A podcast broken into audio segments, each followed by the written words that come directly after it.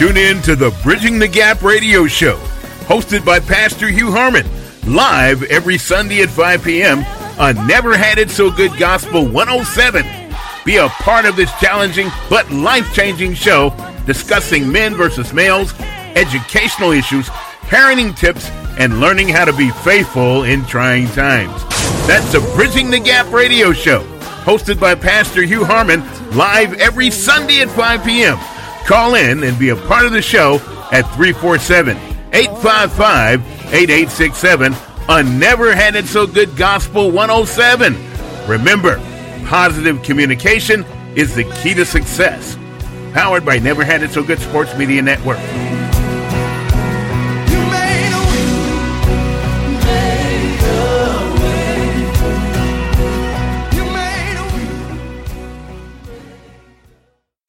This is the 15 minute lunch break with Pastor Hugh J. Harmon here on Never Had It So Good Gospel 107. 2018 is fast coming to an end, and it's been really a challenging year for many of us. I believe even starting in 2016 all the way till now, it's just been challenge after challenge after challenge. Many of us have dealt with great disappointment and great failure. But I want to talk today about overcoming the feeling of failure. Luke 22, 61 and 62 says these words And the Lord turned and looked upon Peter. And Peter remembered the word of the Lord, how he had said unto him, Before the cock crow, thou shalt deny me thrice. And Peter went out and wept bitterly. He was broken. I can imagine how Peter must have felt. The sting of guilt must have shot up his spine. His esteem was definitively shot. The boldness that marked his persona was dealt a crushing blow. Here stood one of Jesus' boldest and, in some respects, clearly his most forthright follower, caught in a moment of great compromise. Despite the fact that Jesus had foretold of his impending misstep, it still didn't take away from the feeling of great failure he now felt. The sting of shame and doubt and anxiety because what Jesus had said had come to pass was really hard for Peter to deal with. He was broken. The text says that Peter did the deed and almost immediately afterward comes face to face with the subject of his denial, Jesus. He says, I swear I don't know him. And then his eyes meets Jesus's eyes and guilt creeps in. It wasn't enough that he had done what he had sworn that he wouldn't do, but that he had did it and was caught. He was broken. Jesus had become the center of his life. Peter had left family, friends, and even his fishing, his way of livelihood, to follow Jesus. Now he found himself in the place of denial of the one whom he had admittedly grown to love. Peter was broken. He was in a place of absolute disappointment in self, and the feeling of failure was inevitable. Many of you listening to this particular episode have been through exactly what Peter has been through. Maybe it wasn't that you denied the Savior, but you denied someone that you once called friend. You denied a family member. You denied someone that was a close associate, someone that you had always been connected to, and now you're feeling the sense of failure and brokenness. Life has a way of sometimes handing us outcomes that fall way short of our expectations.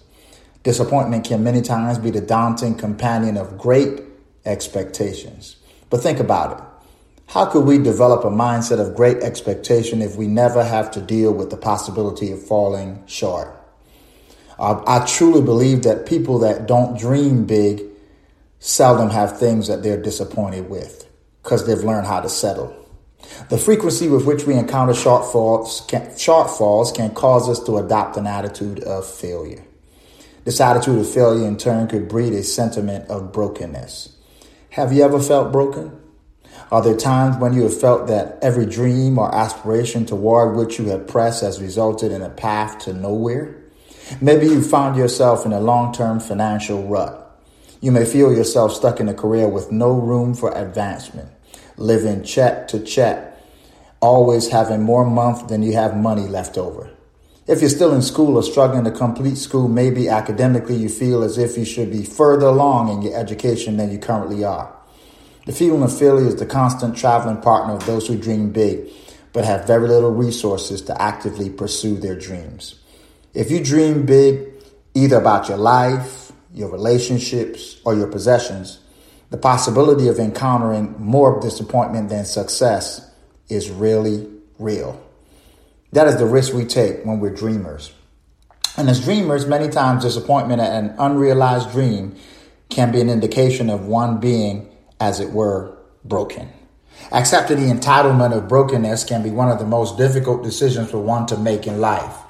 The difficulty does not lie in us fully grasping the reality, but rather lies in us resting in the understanding that we are less than perfect. That's where the rubber hits the road. Because we all strive to be perfect in our own eyes. If I say that I'm broken, I'm admitting that there's something about me that is less than complete. To be broken would be an acceptance that I'm less than whole. It is difficult for us to wrap our minds around the idea of being less than whole, but yet still broken may be the best place for us to be.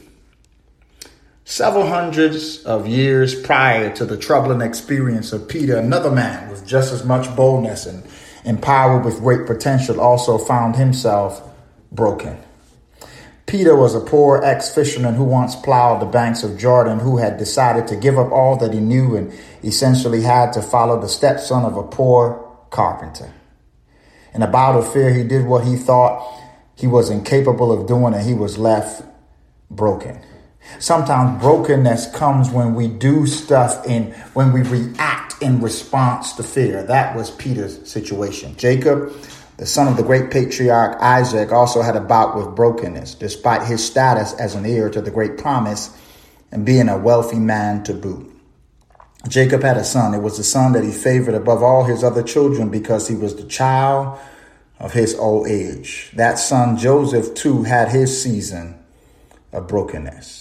Then there was a man called Moses, the great deliverer of the ancient Hebrew people from their place of bondage in Egypt. And he also went through the experience of being broken.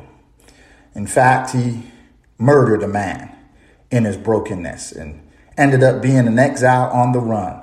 But God came looking for him. The list of great men and women of mark that have been broken at some time in their lives can go on and on. But what does that tell us? That means that brokenness does not disqualify us from God choosing us. The stories are divergent and the characters vary in background, but there's one striking similarity. These men and women all accepted and answered in the affirmative to the request Can you stand to be broken? Just to be made new. In the eyes of men, being broken is a sign of weakness. In the eyes of God, however, is a sign of impending greatness. Broken men and women often become the refuse of society they become institutionalized. They're made captives, left to relish in the sense of failure, seldom given any devices by which they could reform themselves. Rather, they're given tools by which they could mask the scars, the pain, and the faults. But to be broken in the presence of God is to be placed in a position where everything that isn't right could be made whole. The broken pieces of our lives are ever available for disposal on the refuse heap of this world or for placement in the hands of God. You choose the place where your broken pieces will end up. What does it mean to be broken? Is broken merely a financial or monetary state? Is it just an indication of one's lack of material goods? We could get caught up with the term being broke. But I believe to be broken supersedes even just the lack of things because there are many wealthy men and women in this world who would fall into the category of being broken. Are all the broken people incarcerated or hospitalized or are they all deficient medically, physically, or mentally? Or is it something less obvious? I'd have to say something less obvious.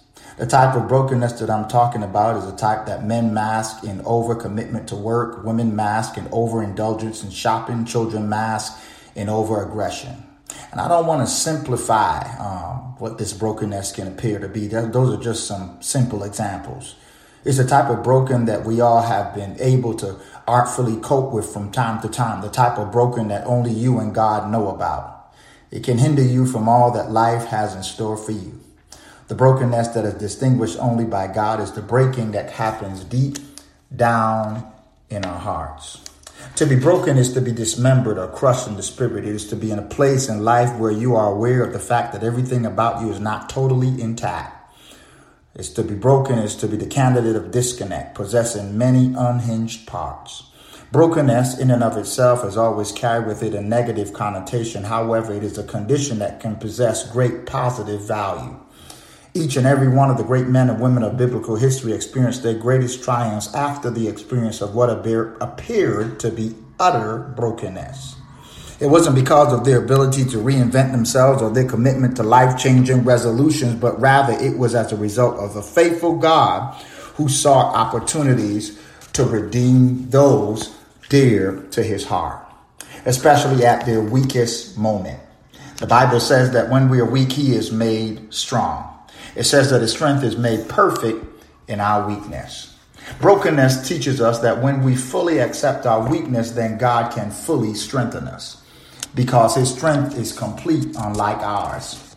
We are individual members of the body of Christ. Our strength is fully accomplished only when we unify with other members of the body in faith. And God takes the unified strength of his members and he deposits it in us. And this is how our brokenness is fixed. How does one come into this condition of brokenness? In the body of believers or outside of the body of believers, brokenness is the reality of life. I like to use the analogy of a jigsaw puzzle or a Lego construction set of a young child. In both forms of entertainment, the fun is in putting the pieces together, watching the process of the construction and the assembly. The finished product of a completed puzzle or Lego creation may bring joyous satisfaction, but the child soon loses interest in what they have made and will often disassemble or deconstruct this apparatus just to once again experience the thrill of the build. Puzzles and Lego sets are made for assembly, disassembly, and reassembly. Our lives are scripted in certain ways so as to lead to the inevitable cycle of assembly, disassembly, and reconstruction. This cycle continues to happen in our lives until we resemble the perfection that God promised we would. If we believed in Him and trusted His word and His judgment. What are your options when you feel the onset of the mindset of failure? The key to dealing with this feeling of failure is to remember that it is essentially a feeling. Life can sometimes seem to be a mixed bag of feelings. Our emotions can many times leave us in a quandary, making rash decisions and opting for permanent solutions to temporary inconveniences. Failure is just one of the many feelings that we may encounter in life being subject to a fallen world. Feeling failure comes with the territory, but it shouldn't be the dominating sensation of our lives. Feeling is defined as an unreasoned conviction. This suggests that feelings are seldom thought out, but are assigned firm belief. Feelings are too fickle a sensation for one to direct one's life by. Give the feeling of failure its due time, but keep in mind that this too shall pass. This is the 15 minute lunch break with Pastor Hugh J. Harmon here on Never Had It So Good Gospel 107. And until next time, God bless and know that feelings too shall come to pass. God bless. Tune in to the Bridging the Gap radio show, hosted by Pastor Hugh Harmon, live every Sunday at 5 p.m. on Never Had It So Good Gospel 107. Be a part of this challenging but life changing show discussing men versus males, educational issues, parenting tips, and learning how to be faithful in trying times. That's the Bridging the Gap radio show hosted by Pastor Hugh Harmon, live every Sunday at 5 p.m. Call in and be a part of the show at 347 855 8867 on Never Had It So Good Gospel 107. Remember, positive communication is the key to success. Powered by Never Had It So Good Sports Media Network.